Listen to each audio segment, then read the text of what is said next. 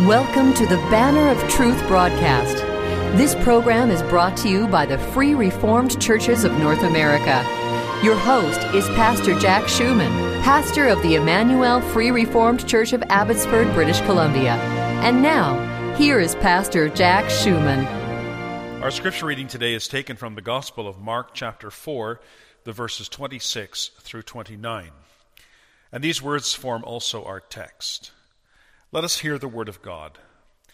And he said, So is the kingdom of God, as if a man should cast seed into the ground, and should sleep, and rise night and day, and the seed should spring and grow up, he knoweth not how. For the earth bringeth forth fruit of herself, first the blade, then the ear, after that the full corn in the ear. But when the fruit is brought forth, immediately he putteth in the sickle because the harvest is come. So far, the reading of the Word of God. May the Lord bless the reading and preaching of His Word to our hearts. Dear friends, when I was in grade school as part of the science curriculum, our teacher taught a unit on plants. As part of the unit, he had us take a glass, stuff it with wet paper towel, and then place a bean seed in the paper towel so that you could see it through the glass. Then we put the glasses on the windowsill. And every day we had to sprinkle a bit of water on the paper towel to keep it moist. Then, after several days, something amazing happened. A tiny slit appeared in the seed. Over time, a stem appeared, which grew and grew, and it kept growing until it developed into a fully grown plant. It's fun and amazing to watch a seed grow. But did you know that a seed growing teaches us some very important spiritual lessons, specifically about the kingdom of God? Earlier we read together from Mark chapter 4, the verses 26 through 29. In this passage, Jesus tells another parable about a seed.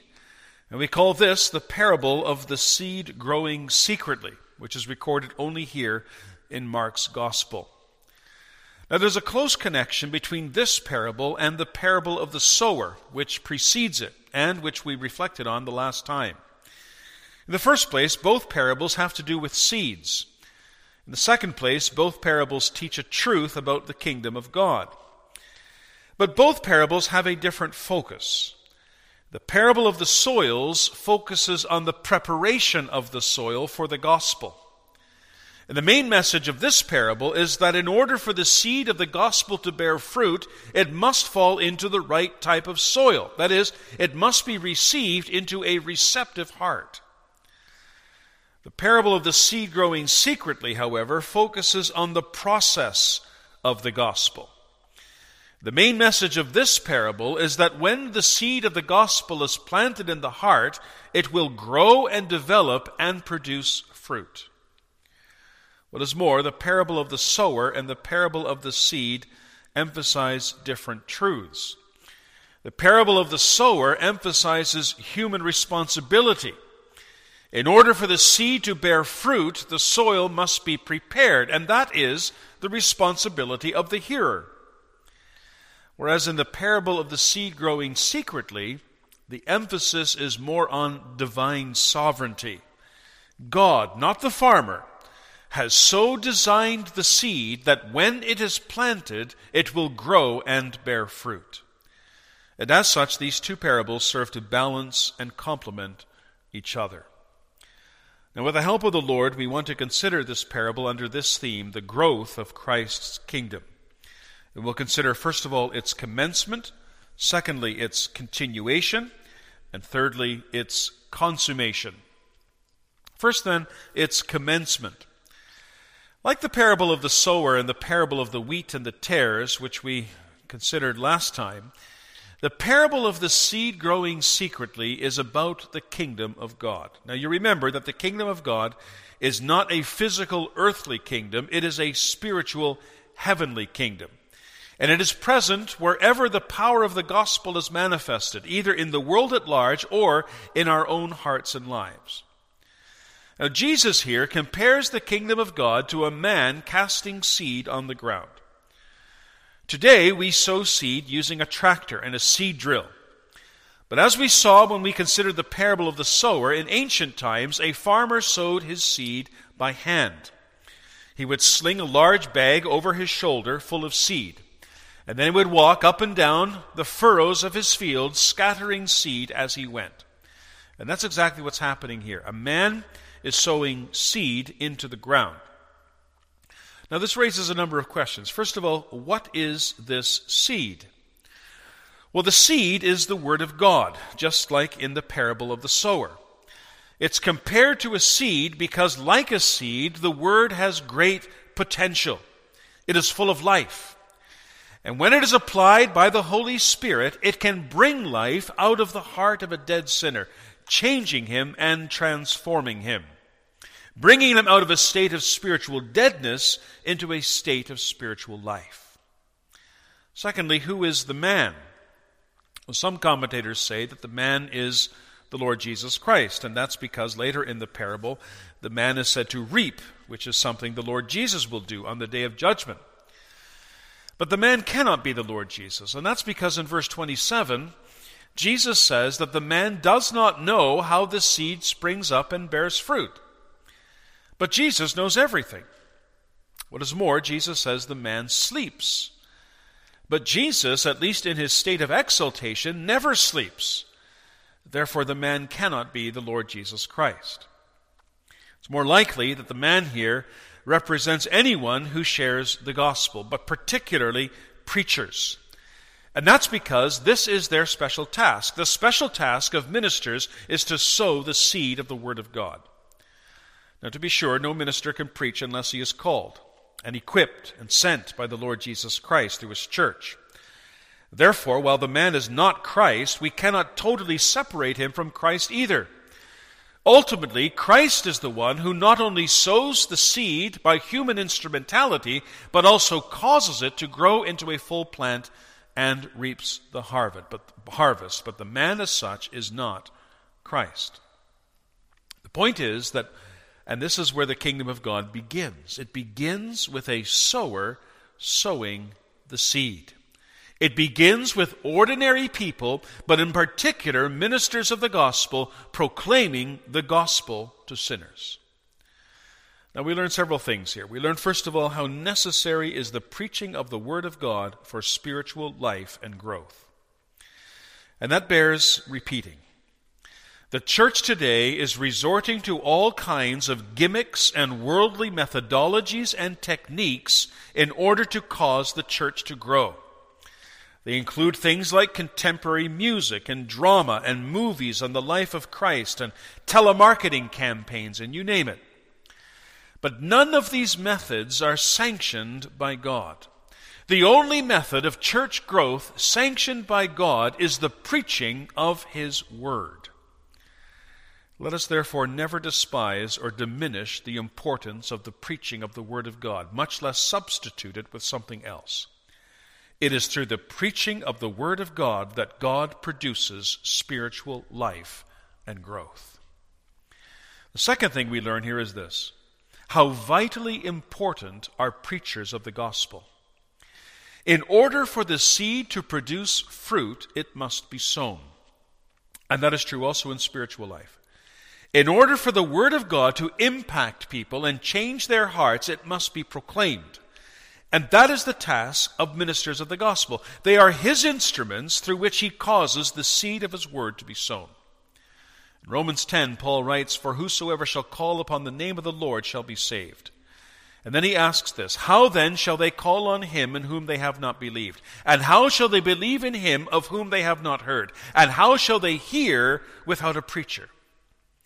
If we reverse the order, we could say this If there is no preacher, no one will hear. And if no one hears, no one will believe. And if no one believes, no one will be saved. So everything hinges on the preacher. Now, that's not to say that a sinner cannot be saved apart from the preaching of the Word of God. Some indeed are. But that is not God's normal way of working. God normally saves sinners through the preaching of His Word. Well, let us pray, therefore, that the Lord would send out laborers into the harvest. for the fields are white with harvest. The third thing we learn here is how much Christ cares about us and our salvation. The Bible clearly teaches that God takes no pleasure in condemning sinners to hell. On the contrary, He desires that they repent of their sins and believe on His Son and receive the gift of everlasting life. And the fact that God in Christ sends His servants, ministers of the gospel, to preach His word is positive proof that He cares for us and our salvation. Dear friends, how, God, how good God is. Imagine He had not given us His word. Imagine He had not given us preachers to proclaim His word. Where would we be? We would be lost, without hope, under the wrath and condemnation of God, consigned to spend an everlasting eternity in hell. But He did not do so. Instead, He had mercy on us he gave us everything we need to come to faith in Him and to be saved from our sins. Thanks be to God. The Lord Jesus Christ, therefore, uses His Word and preachers to cause His kingdom to grow. Now, how does that growth happen? That brings us to our second point it's sovereign continuation. As we've seen, the man in our parable sows his seed into the ground. Now, what happens after he sows the seed? Well, Jesus says, and after sowing the seed, the man in our text slept and rose again day after day and night after night. Meanwhile, something amazing was happening in the field. The seed began to sprout and to grow. Now you'll notice three things about this growth. First of all, it is imperceptible.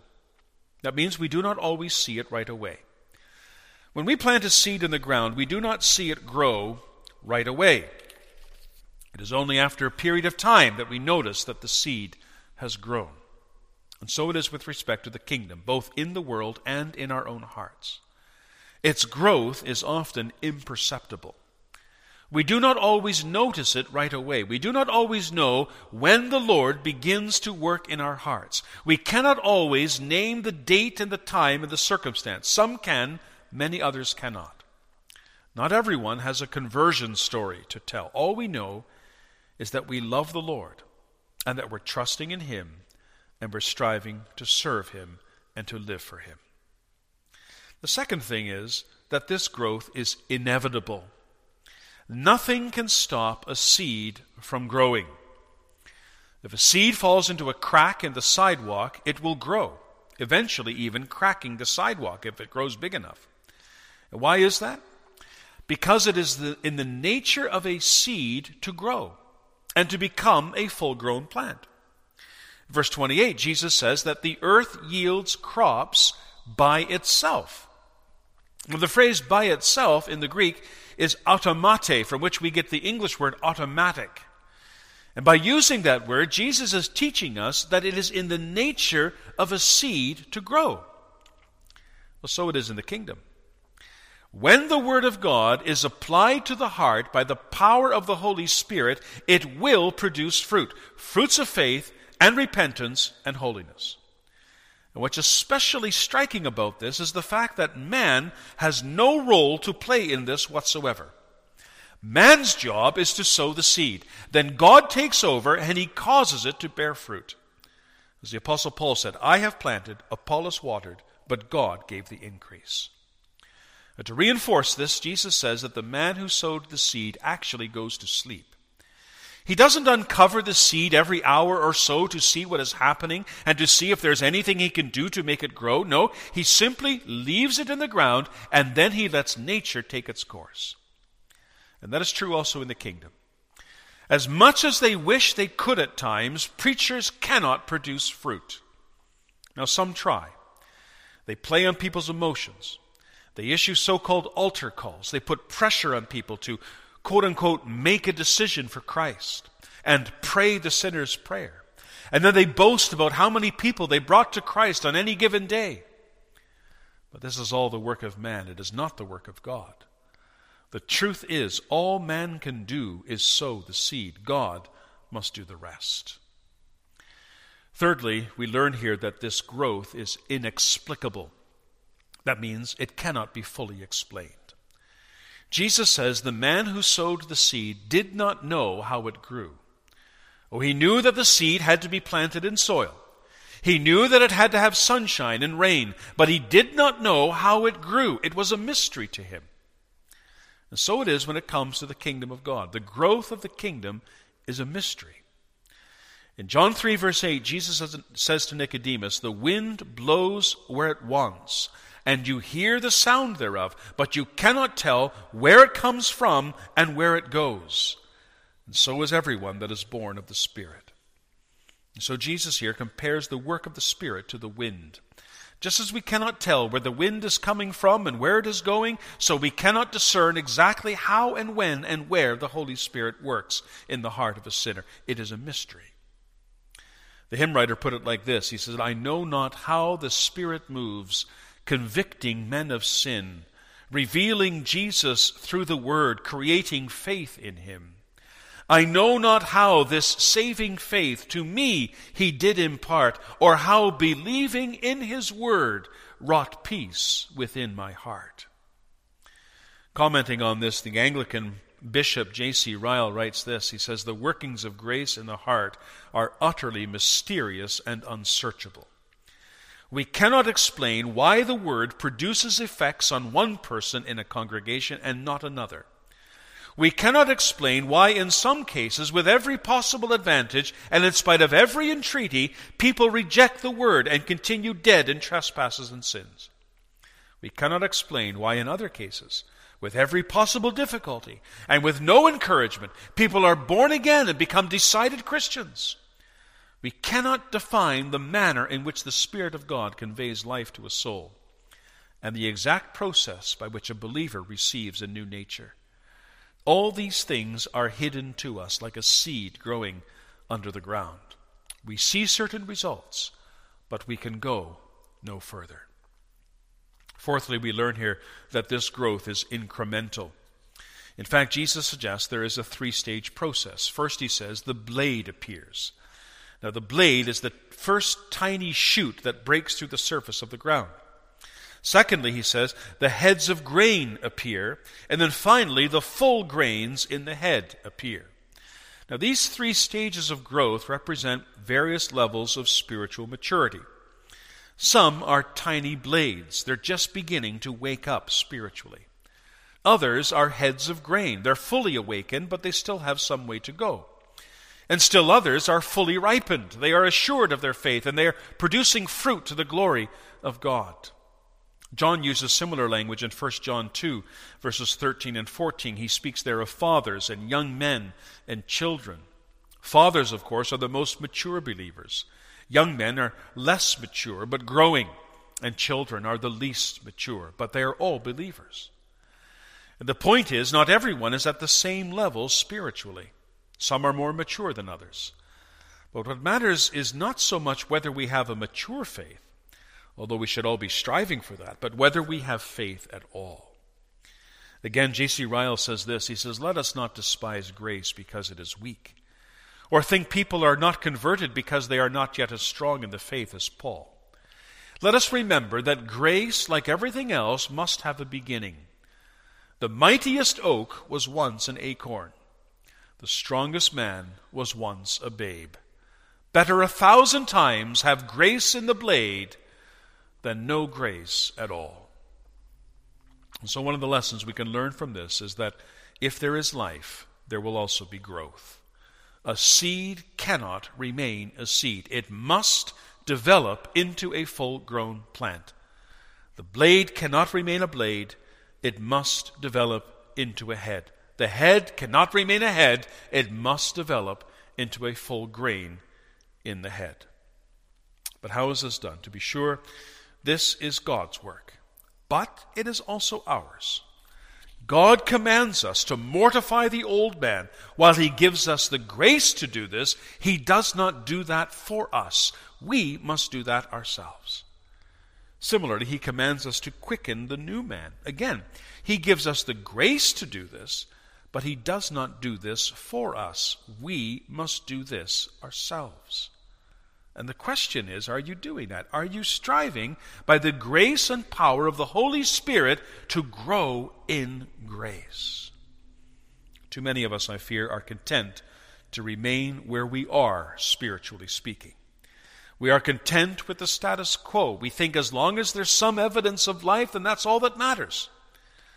But, my friend, that is wrong. God does not want us to remain where we are spiritually, He wants us to grow to grow in knowledge, to grow in grace, to grow in holiness, if you don't desire that, and if you're not praying for that and working towards that, then something is seriously wrong.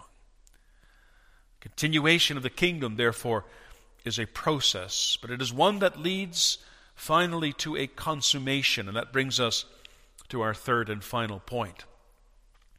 The seed that was sown sprouted and grew. First, the blade appeared then the head, then the grain in the head. And then at long last, the time came for the crop to be harvested. Jesus says, But when the grain ripens, literally, whenever the condition of the crop permits, immediately he that is the sower puts in the sickle because the harvest has come. You notice that the harvester puts in his sickle immediately. That mean, the meaning is at once, without delay. The man will not wait a moment longer. As soon as the crop is ready, he puts in the sickle. Now, why the urgency? Well, because if he waits too long, the crop will spoil. In order for him to maximize his return, he has to harvest the grain as soon as it is ready. And that is true also when it comes to the kingdom of Christ. At exactly the right time, Christ's servants will take in the harvest meaning they will take those who confess faith in Christ and gather them into the barn, which is the church of Jesus Christ. But this harvesting is only a foretaste of a much greater harvest to come, and that will take place on the day of judgment. When that day comes, Christ will do two things. First of all, he will gather the wheat into barns, and he will also burn the chaff with unquenchable fire. In other words, he will take up his people to live and reign with him forever, and the wicked and unbelieving he will cast into hell. John speaks of that in Revelation chapter 14. John writes, And I looked, and behold, a white cloud. And upon the cloud one sat like unto the Son of Man, having on his head a golden crown, and in his hand a sharp sickle. And another angel came out of the temple, crying out with a loud voice to him that sat on the cloud, Thrust in thy sickle and reap, for the time is come for thee to reap, for the harvest of the earth is ripe. And he that sat on the cloud thrust in his sickle on the earth, and the earth was reaped. Christ does the reaping. Christ is the ultimate reaper of his people. Now, we learn several lessons from this. First of all, we learn we should not lose hope. At times, the harvest may appear to be a long way off yet, and we may even wonder is the Lord ever coming back? How long will he delay his coming? But make no mistake, my friend, he is coming. But he's waiting for exactly the right moment until every one of his elect has been gathered in. Then and not until then, the harvest will come, and he will gather all of his people unto himself, and they shall live and reign with him forever and ever. Secondly, we learn here that the Lord's timing is always perfect. Although the harvest points to the day of judgment, it also has application to the day of our death, which is in itself a kind of judgment day. For every one of us, and that when we die, we will have to stand before Him. Now, sometimes God takes His people away at what seems to us, at least, like a most inopportune time. For example, when they're very young or very suddenly. But this parable teaches us that the Lord never puts in his sickle until the harvest is exactly ready. And he knows best when his people are ready for the harvest. For some, this is when they are very old. For others, when they are middle age. And for still others, when they are still quite young. Yes, even still in infancy. Let us therefore not question the Lord's dealings. His way is perfect, even if we do not always understand it. Thirdly, we learn here that we should always be ready. Now, that can be a challenge at times. We have a tendency to think that the harvest is still a long way off, that we still have plenty of time. And we get so caught up in the things of this life that we completely forget about the life to come. Some of us even postpone repenting and believing. But, my friend, that is wrong. As believers, we need to be constantly prepared for the second coming of Christ. In fact, we should be looking forward to it with eager expectation and even longing. Our daily prayer should be Come quickly, Lord Jesus. Let the harvest begin.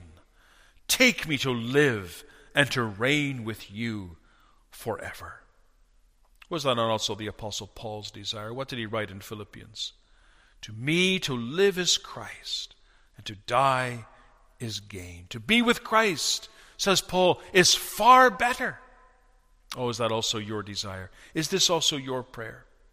Make no mistake, my friend, Christ is coming. The harvest is ripening as we speak.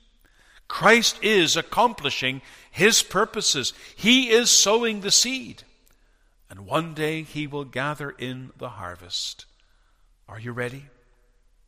If not, go to the Lord. Ask him to sow the seed of the word in your heart, that it may also bear fruit, so that when the time comes, he may gather you also into his barn. Seeds are amazing things. Under the right conditions, from a tiny seed comes a whole plant. The next time you see or plant a seed, think of this parable.